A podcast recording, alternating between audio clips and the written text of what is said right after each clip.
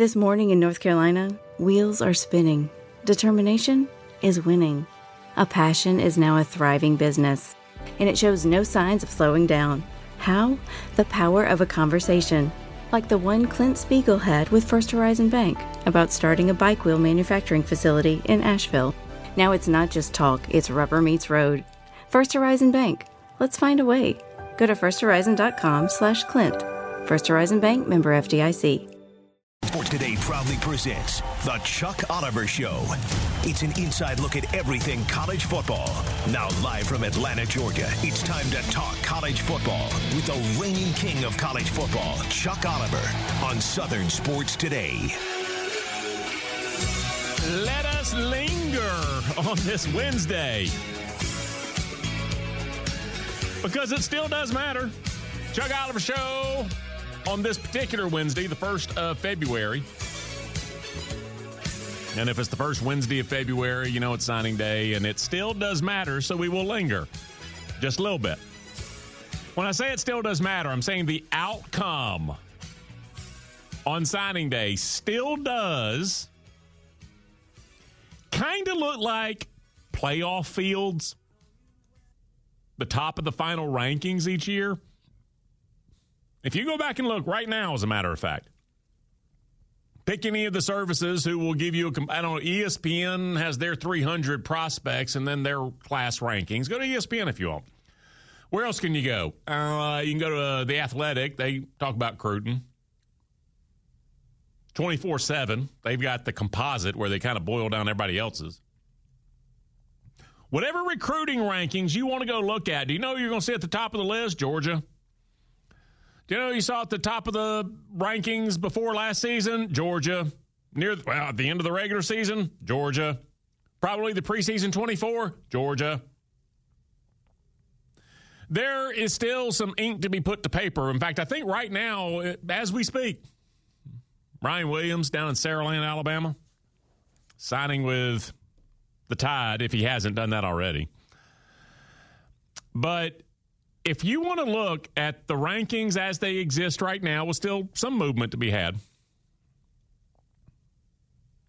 Top 10 recruiting classes right now, high school kids. Georgia, Bama, Oregon, Miami, Ohio State, Texas, LSU, Oklahoma, Auburn, Notre Dame, Clemson, Florida State, etc.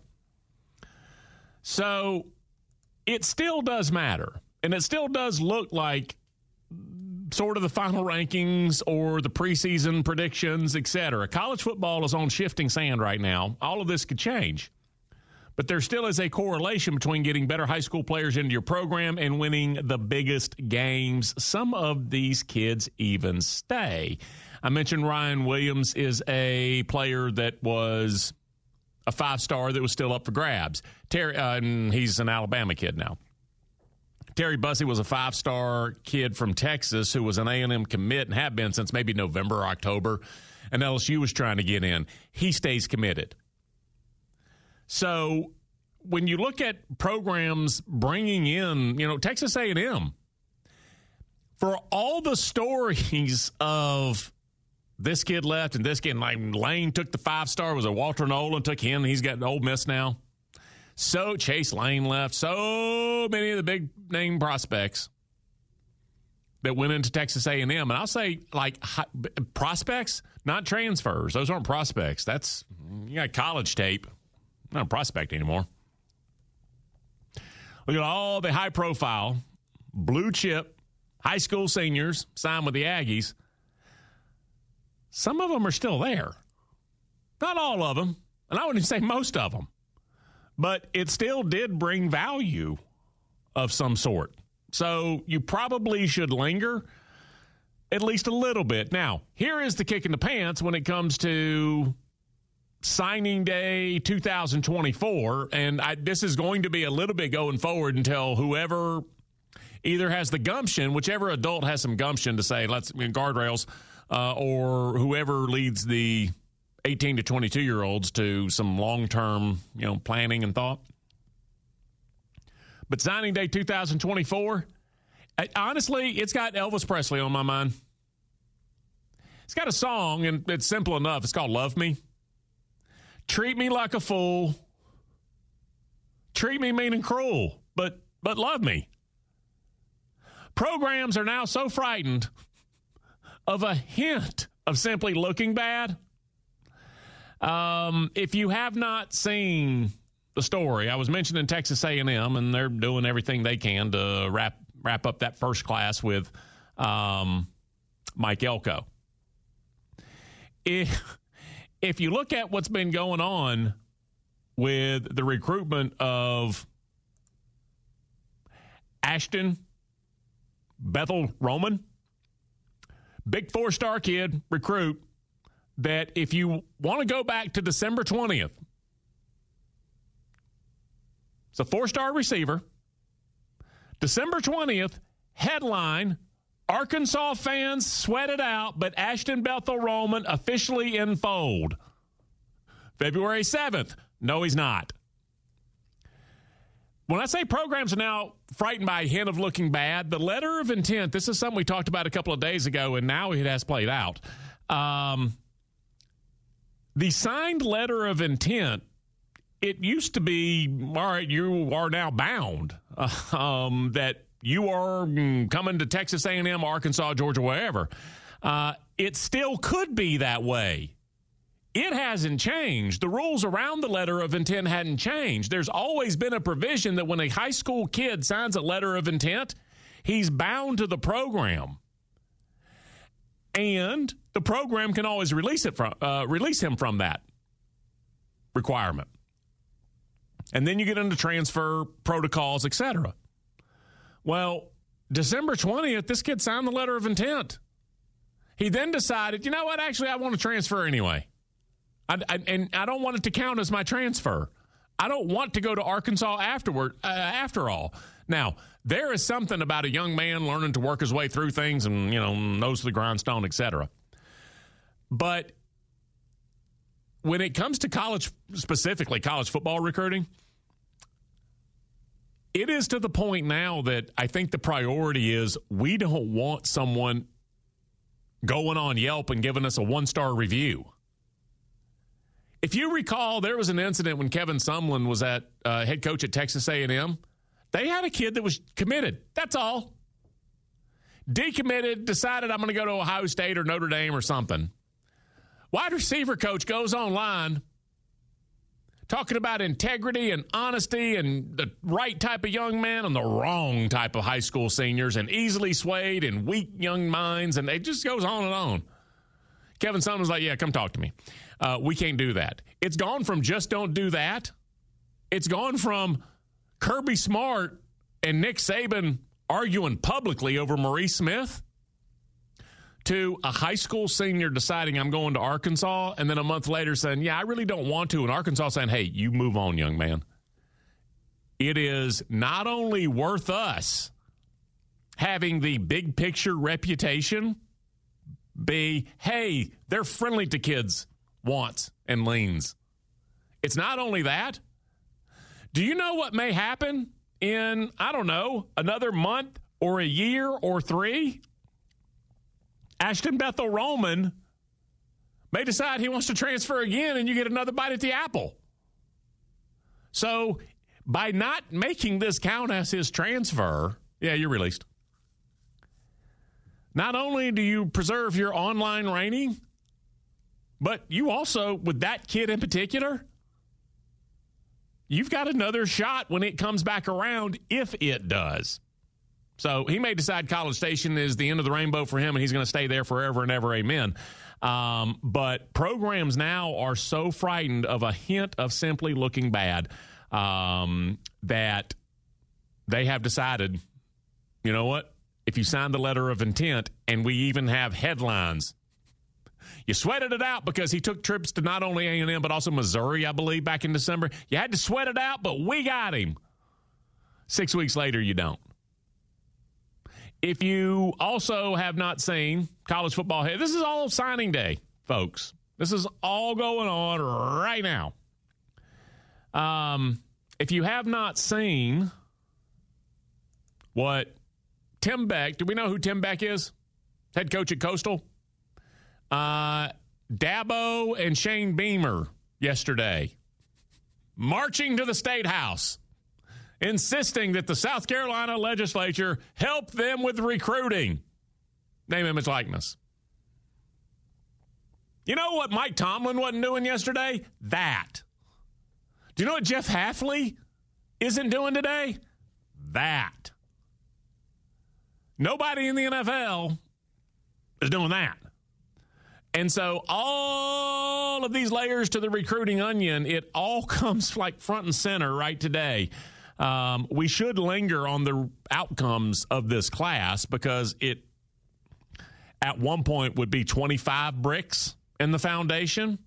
Now it might be like 38 bricks that you bring in and you retain 20 of them after a year. And instead of having a senior class of like, I don't know, 18 a few years later, uh, maybe you only have like five of these kids left. But it still does matter. And I know that in the easiest way possible. You look at the recruiting rankings, you look at the final rankings, there's a lot of crossover. So all of this um, all of these different storylines, uh, competing interest, it makes it like a signing day that we have never seen before. And the letter of intent now just being um, a completely optional paper to as far as we're going to hold you to your obligation. Um, that is the latest uh, giant change in this. The letter of intent is what you actually sign on signing day. And now uh, it doesn't carry much weight at all. So that's where we sit. All right, we're going to uh, take a quick break, come back, jump into it next.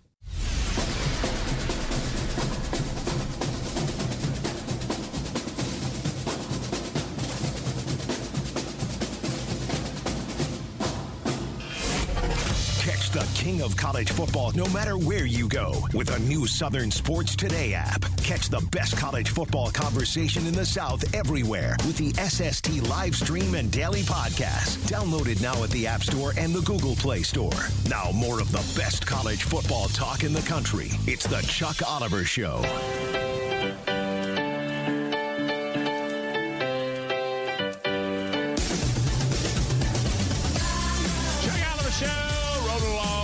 Wednesday. Signing day. And I got to tell you, one SEC head coach has already become a bad habit for me. When you start ignoring what you know to be right, when you stop playing fundamentally sound football, like that's what that's the the key. Notice when a coach who you're certain understands the game he stops coaching fundamentally sound football, like you should pause live television and go, all right, let's let's mark this time in the game. I mentioned this before. This is fundamentally sound. This is when you stop playing fundamentally sound football. Three and a half minutes left in the fourth quarter. You're down by nine, and you start using your timeouts on defense if you wouldn't do it in like the first 57 minutes and it's purely reactionary, you're not playing sound fundamental football anymore. Jim Tressel, I've talked about this is the biggest example. First quarter, go for it on your own 30 or 35 in the national championship game. He was like, everybody pay attention. this is the ball game. Um, a coach will always tell everyone watching when the, the moment that the game is on the line, he'll make a coaching decision. It's fundamentally not sound. Um, that's always one of those big red flags. So I'm doing that now. I'm ignoring my keys. I'm going against my basics. I'm, I'm not using my technique. Last year, I largely dismissed the importance of the Tennessee offense having a new quarterback and a new OC. I may have been right in both of those assertions. And maybe it was just a combination where both of them being gone, that, Hooker and Golesh, that maybe it, like one of them returning and it would have been rolled along just fine. I tends towards the quarterback. But I didn't think you needed either of them. Thought Joe Milton's a guy who's won a job at Michigan and Tennessee and the stronger arm, which you knew about. Hendon Hooker does everything else at a higher level. But losing the play caller, nah, not a big deal. Use, losing the quarterback, folks, do we realize that for the same reason? I know I, I wasn't alone, by the way. I was not alone.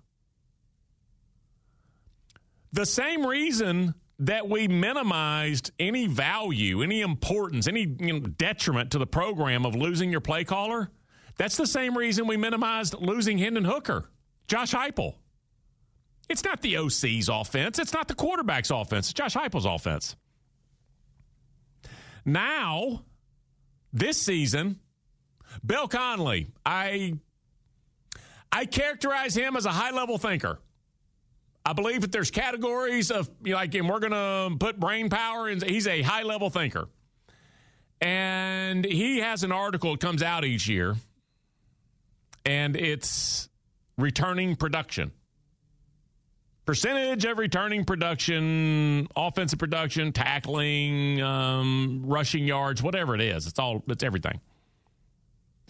Out of 133 teams, I believe, that play this level of football,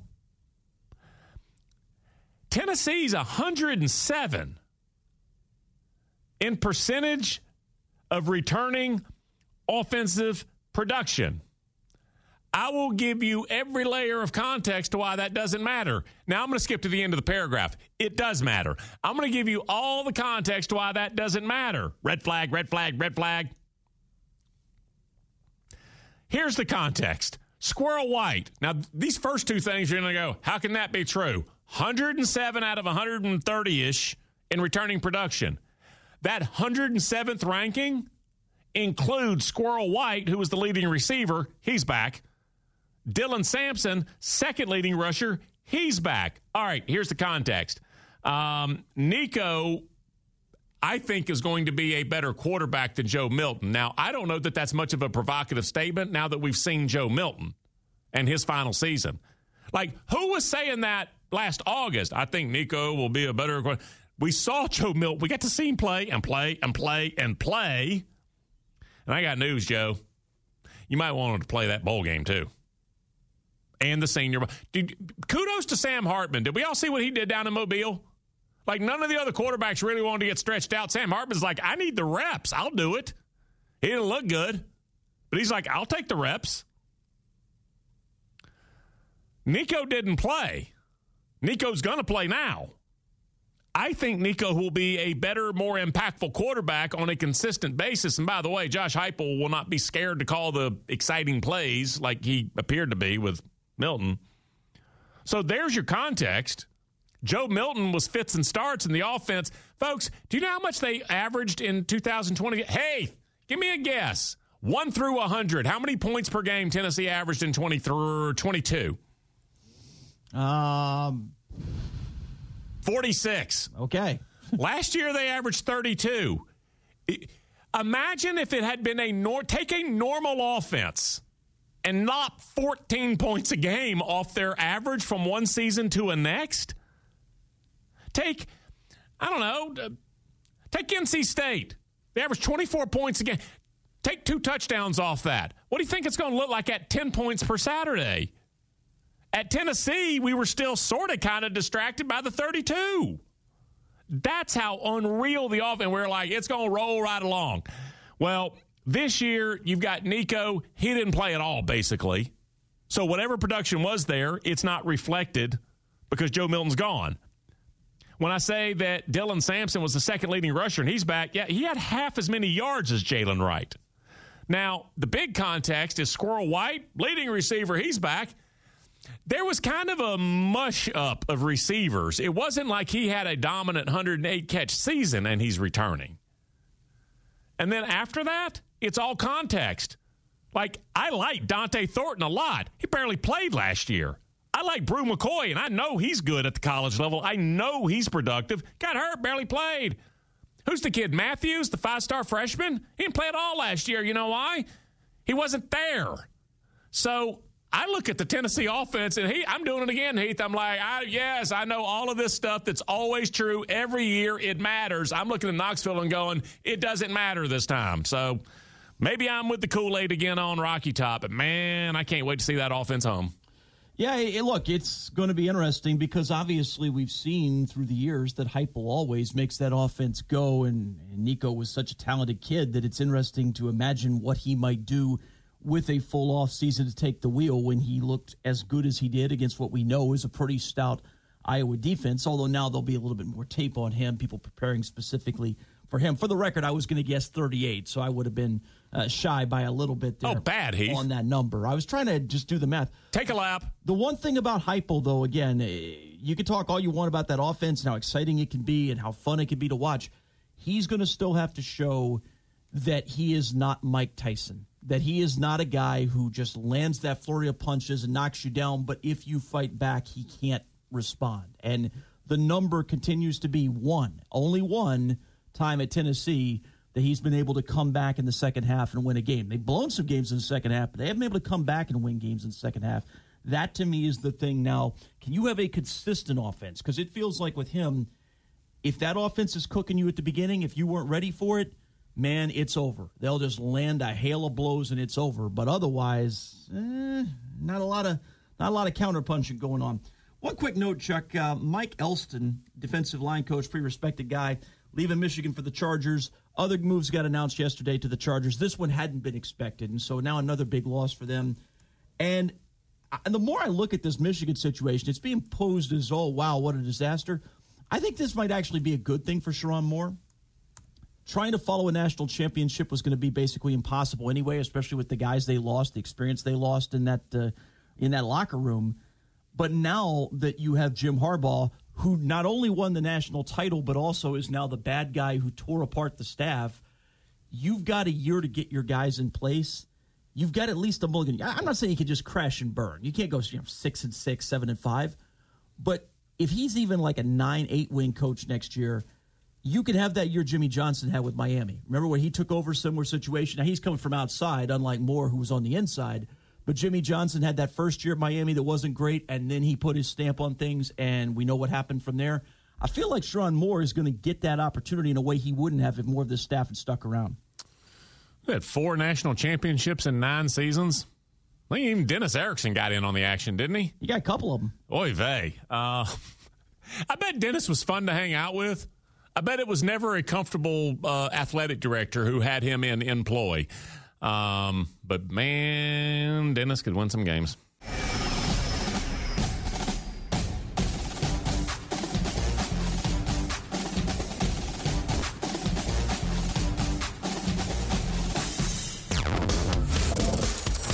It's always college. A lifetime of hard work, children laughing in the kitchen, family photos on a restaurant wall, a legacy that lives on. It all comes from the power of a conversation, like the one Tommy Hall had with First Horizon Bank about taking over his father's Charleston based restaurant business. Now the table is set for a whole new generation. First Horizon Bank. Let's find a way. Go to firsthorizon.com slash Tommy. First Horizon Bank member FDIC. The fan is ready for Brave season. Are you? 3 1 smoked high in the air, deep center field, and heading for the horizon. A home run by Olson. We're streaming every game of the Braves 2024 season free on the 680 The Fan app.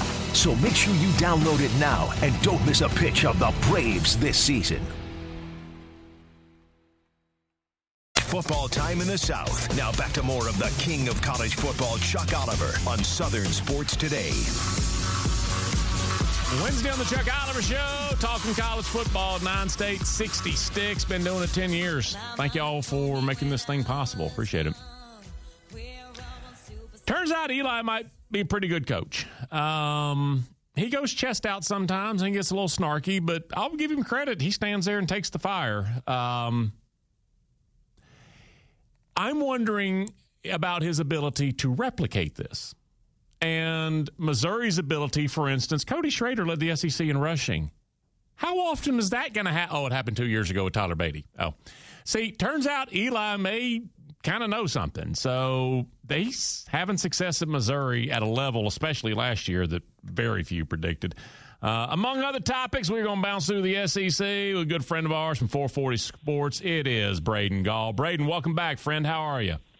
What's going on, man? How are you? Uh, I appreciate your time. As I said, 440 Sports, Athlons as well. Let's start with Eli and ability to replicate. I don't know about winning the Cotton Bowl over Ohio State every year, but um, it's not just a good story. Like, this is a good program at the level that I think he can get it to. Tell me, tell me about the sustainability and the year to year and the ability to replicate this. Well, what's funny is I think if you're talking about this year, you've got a, a star quarterback coming back, you've got a superstar receiver coming back, you've got uh, you know the offense is is going to be pretty darn good. I think there's lots of questions without Blake Baker, the defensive coordinator, and some of the veteran leadership. You're probably going to see two corners drafted in the first two rounds. You got uh, Robinson, Darius Robinson, who could be a first round pick. You got Hooper, the linebacker, who's really good. So you got veteran stars at every level of defense, and the coordinator gone. So can they replicate the defense? I think is is ultimately the question. Um, I, I will say the schedule, though, you know, like kind of like Ole Miss. In 24, it sets up for, for Missouri to be pretty good. Now, so that's sort of the first part of this. Short term, can they replicate they got a lot of pieces coming back. Very good roster. We have them as a preseason top ten team, which puts them in contention for ten wins in a playoff spot. Sure. So, yeah. short answer, yes. Long term, I think it's more about. I mean, obviously, uh, I assume that you're alluding to like a seventy million dollar gift to the university or whatever to try to win. I, I think a lot of it is is Eli and Missouri. Is it a long term marriage? I think that's ultimately the question. And sometimes you just don't know about marriages until you're you're pretty deep into whether or not it's going to work or not. Not not from like a hey he doesn't want to be like I don't mean that kind of sense like a like you know we have financial issues and you've been cheating on me that kind of problem. I'm I'm saying if he's good enough and he keeps winning 10 games, he's going to get offered big time jobs. We're seeing a lot of coaches go to the NFL right now um, for a lot of reasons. Roster management is so hard if he wants to stay at Missouri, I, I think it is sustainable. Um, I think the game uh, around Missouri is going to change. Uh, we're starting to see NIL at some places be a negative because people went too hardcore into it, and then other places like Ohio State and Alabama are starting to increase their presence in NIL. So I think people are going to kind of catch up with Missouri in that department. So I just think it's more about like I, I think there's more questions long term uh, especially as the SEC gets harder and two quote unquote better programs uh, come into the league. But at the same time, he is, you know, Missouri and Oklahoma, they played 93 times. They were arch rivals in the Big 12. And Oklahoma doesn't care about Missouri. They don't view Missouri as a rival. They don't view Missouri as a as a as a, a, a problem. Uh, but but Eli Drinkwitz is doing his best right now to like take players from them and win recruiting battles and thumb his nose at Oklahoma to try to build up that rivalry. And right now, they're winning at a level where he can do that. Uh, the question is um, just the stability of the entire program and job and coaching staff. Like I just think there's more questions about that long term. All right, give me some blue sky for Mike Elko in his first season because I opened the show today as like a signing day, and I know a bunch of the five stars and four stars from everybody. They all transfer out, but some of the kids stay, and there is a lot of talent there. And you presume it's a an uptick in coaching, maybe. Tell me what the blue sky is in College Station. So I think uh, I, I listen, I, I think Mike Elko is a heck of a defensive coach. They've got plenty of talent. I know losing Cooper and a few other pieces into the portal uh, is going to be big, but I, I just sort of trust him to do the job on that side. They've got a couple of younger options at quarterback that could develop. I mean, I thought the Henderson kid played pretty well down the stretch last year, but of course Weigman's going to be the guy. I think he's building a really good coaching staff. Um, I think you know you take the recruiter of the year out of the Big 12 from the Kansas coaching staff and bring him down. Like I think he's building a really good staff. So uh, they're more set up for success, I think, because the talent on the roster, despite some losses, was still among one of the top 10 rosters in the country. Uh, we trust him on the defensive side to sort of fix that. The coaching staff is better, and maybe the quarterback position is better. So I think there's a lot of reasons to like him. I, I think they are squarely the middle team in the conference, though. That there are eight teams right now in our preseason top 15 in the SEC uh, Georgia, Texas, Alabama, Ole Miss, Missouri, Tennessee, Oklahoma, and LSU. The bottom has two or three coaches on the hot seat. Maybe that's Sam Pittman, Billy Napier, Shane Beamer. You got Clark Lea and Vanderbilt. You've got an interesting group of teams that could be good this year Florida, Auburn, and Kentucky, but you're not really sure those are sort of the bottom half, and then you've got the top half, as I said, and we don't have another team ranked in the top 25 right now from the SEC. A and M would be next, but they're sort of just outside the top 25. So they're to me, they're the middle team. That if you're looking for someone to overachieve and surprise some folks, it's A and M. Uh, I also think A and M does better when there are lower expectations. All right, I'd mentioned this at the end of the season. The Big 12, you look at their rankings, the five worst records were Baylor and the four young teams, the new teams that had moved up. Um, that ain't going to happen with Texas and Oklahoma, obviously. Uh, talk Texas because that roster it looks like it looks like an SEC, like a Bama championship sort of roster out there. Tell me what you think Texas is capable of in year one in the SEC. Well, schedule's really hard, but I think that's to be expected. Oklahoma, really difficult schedule. The difference between the two Texas returns one of the best offensive lines in America, to your point, and the star quarterback who's got tons of experience and, and, and an offensive mind that is completely proven in Steve Sarkisian. Now, they, they lose their two superstar nose tackles on the defense. I think yep. the rest of the defense is pretty solid. Losing Bo Davis, the defensive line coach to LSU, is a problem. And honestly, the, the, the number of touches – on the offense that are gone are a problem. Like like Worthy, Mitchell, Sanders, uh, uh, both tailbacks, your kick returner, your partner. Like they they're losing a lot of production. But if you ask me, who would you rather have back? Your top three receivers, your tight end, and your top two running backs, or an elite offensive line and a quarterback? I'm taking the elite offensive line and the quarterback all day. So I, I do think they're set up. I, I think they need to. There's obviously a, a proof of concept that they need to show. The other factor, and why I would have them top two in the conference and projected to make it to the SEC championship game, is that Alabama is no longer Alabama for now. I, I think we, I think I trust Kalen DeBoer. I love the coaching staff he's putting together. Still a great roster. You return a quarterback. There's a lot to like about Alabama, but it's not Nick Saban's Alabama. So Alabama's not Alabama. Georgia's clearly Georgia still. But if you look at not just the SEC but the rest of college football, like who belongs in that top five? Uh, like clearly, and it is number one Georgia, number two Ohio State. After that, you can make a case for five, six, seven, eight teams, and so I think there's a little bit of a unknown about who's going to be three, four, five, six in, in college football. There's a little bit of an unknown behind Georgia in the SEC. I think there are a lot of really good teams. Again, Ole Miss, Missouri, Tennessee, Oklahoma, LSU a couple of those teams at the end there, quarterback dependent, but we really like Nico and Jackson Arnold and Garrett Nussmeier and so I think again, Brady Cook and Jackson Dart are back, and and Ole Miss and Missouri have better schedules than the other teams do. So I, I think there's sort of a void that Texas is prepared to fill, both in the SEC and nationally. And then you package it with uh, a coaching staff that appears to have eliminated the entitlement and dysfunction from the university. Um, there's proof of concept on what they did last year outside of basically one drive against Oklahoma yep. and one quarter against Washington where Michael Penix like played like like a you know a Marvel comic superhero, and so I think I think they're prepared, but I I do think there's always going to be um, difficulty going up in competition. That's number one. But all, there's always going to be this sort of Texas thing where people just go, well, what, I'm not sure. I'm not sure yet. Um, but I, I, I don't know. I think Sarkisian has done enough to, to earn the benefit of the doubt at this point. Wrapping up Braden Gall, 440 Sports, also Athlon. Um, it's only two seasons, and so I mean, I guess you can still recruit and develop and build a program in today's age. But when is, at least to me, uh, I don't see Brent Venables' DNA all over that program, especially on defense. Not yet. Um, give me your impression after two seasons with Brent Venables, because I'm afraid, like Oklahoma, they're clearly one A coming into the uh, program. I mean, into the conference now they're clearly one A. One A with Texas. It's like Texas is one. They're one A. Like everybody oh. thinks OU and Texas are shoulder to shoulder. I'm like, mm, not right now. No, I don't. I don't think so. I think in large part because they they lose all five offensive linemen and their offensive coordinator. Uh, and their starting quarterback. Now, Jackson Arnold is the, the star yep. kid there, and of course, the quarterback that people are saying in Norman. I've been told this is unlike any player they've had on campus since like before Lincoln Riley's, and that, that would include a lot of really talented players: Kyler Murray, Baker Mayfield, Jalen Hurts, etc. Uh, Caleb Williams. Like they're, they're saying he's as, he's better than all those guys from a talent perspective. So again, that's a lot of hype for a young man. We'll see. Especially when you have again no offensive line and a new coordinator.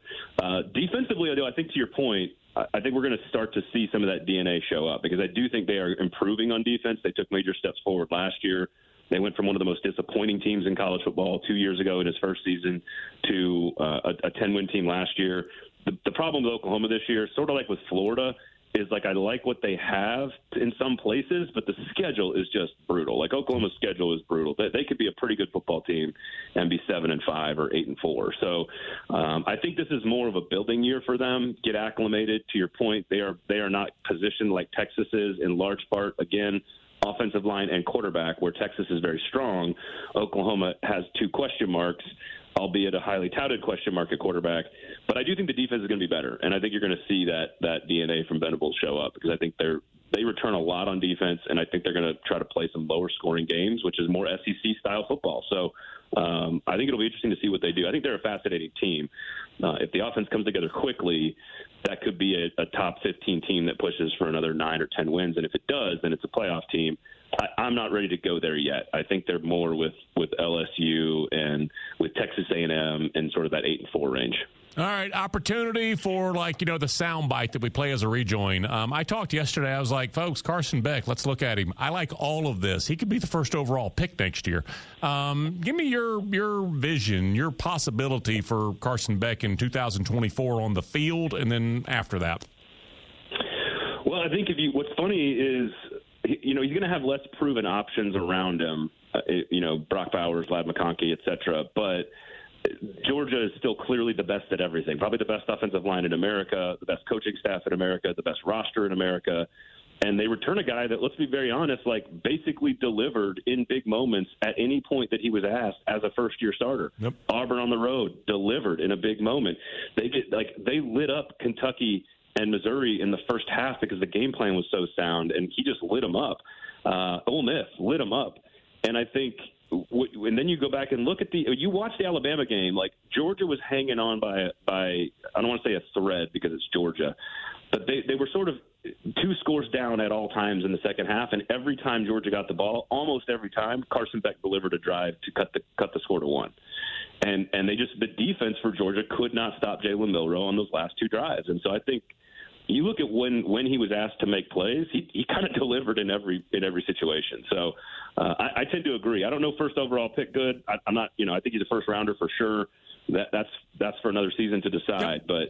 But Georgia is clearly the number one team in the nation, and it is because Carson Beck and the roster and coach are all back, and their schedule's tougher than it was last year. It, there's no question about it. But if you tell me that like I would bet everything I own that Georgia loses no more than two games, and if they lose no more than two games, they are in the playoff. And if you're if they're in the playoff, they are they are automatically a favorite to win it. So. Got to agree with you on that, boy. A veteran like Mike Bobo, he looks at Carson Beck and he's like, I can't wait. Come on, season. Uh, Braden, thank you for yep. your input, brother. Yeah, man. Always a pleasure. Braden Gall, Athlon, 440. Mike Bobo's been coaching 25 years, I guess. Do y'all know about his bowl game down in, I want to say it was Tampa? I think he had one drop. He might have been like 22, 23, 23 out of 24, something. Was an amazing game. Uh, Mike Bobo, the OC there, veteran, veteran, veteran, veteran. Full confidence of Kirby. You knew that with how the hiring process went last year. Todd Monken, hi, I'm available. Kirby's like, mm hmm. Todd Monken's literally standing on his front porch just shouting. I want to go to the league. And Kirby's like, okay, if you leave, let me know. He left. He was like, hey, Mike, want to be OC again? Yeah. Confidence. Which means it's the phrase. I was like, here are the keys. You drive it, man. This is not going to be, I'm an offensive minded guy, and so I'm going to kind of hang out. Uh-uh. Kirby, for all purposes, is in the tower versus bugging Mike Bobo about the offense, and he's got a quarterback like this returning, he cannot wait. All right, we break. Rapid Power One next.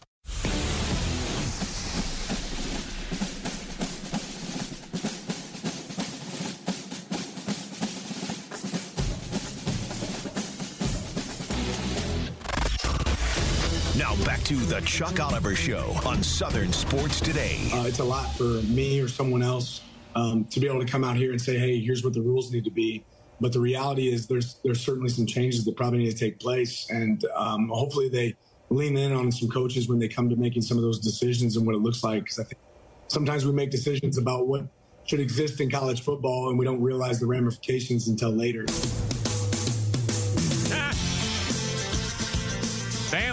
Oregon head coach, is he saying, "Hey, this Big Ten SEC alliance. We're going to work some stuff out. There's a phrase in corporate America. you think it's a bug. It's actually a feature. Um, the pushback or the down the road vision of this alliance, I've already told you what's going to equal. And I've, I've had variance on my number. I think I'm going to settle at 20 or 24. Maybe 24 in the Big Ten and 24 in the SEC, maybe just 20 each. Maybe just 20 each. And those 40 schools will play actual college football. I've already said that. No, this alliance, this meeting, when you have the two biggest kids on the block, and I mean by a sight, the two biggest kids on the block decide, hey, we're all going to do this. What do y'all think about it? They're not actually asking you, they're telling you. Well, wait a minute. If the Big Ten and the SEC, they kind of pair up, this could lead to a permanent split of college football, leaving a lot of programs in the cold. They know. They're aware of that.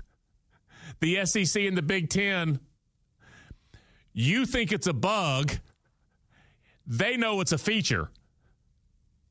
It's not this horrific outcome that uh, Tulane and New Mexico don't play real football anymore. It's one of the intended consequences. So, yes, Dan Lanning, what he's saying, hey, we, uh, there's some unintended consequences. We got to, yes, about the alliance specifically, and that's not what he was saying, but that's what it is. Hey, how's the Wednesday, man? Well, the uh, the biggest thing I think that is interesting about things today on the Wednesday, Chuck, is when you talk about people who maybe didn't read below the headline of a story, because we don't get into the weeds too much here on this show about every last detail of legalities and things like that. We kind of talk big picture, but you you're not an attorney, I'm not an attorney. Nope. We don't try to to dig into that too much. But yesterday, the uh, folks from Tennessee and Virginia were denied their request that the attorney generals had put in for for a stay against a temporary restraining order against the NCAA from enforcing any of the regulations. And so the headlines were NCAA wins. The NCAA has finally won something in court. Look at this NCAA. Maybe this group isn't as toothless as we thought. Well, Chuck, it's true. They did not get a temporary restraining order yesterday. The next hearing in this case is Tuesday. And this is what the judge in this supposed win for the NCAA literally said, verbatim quote here.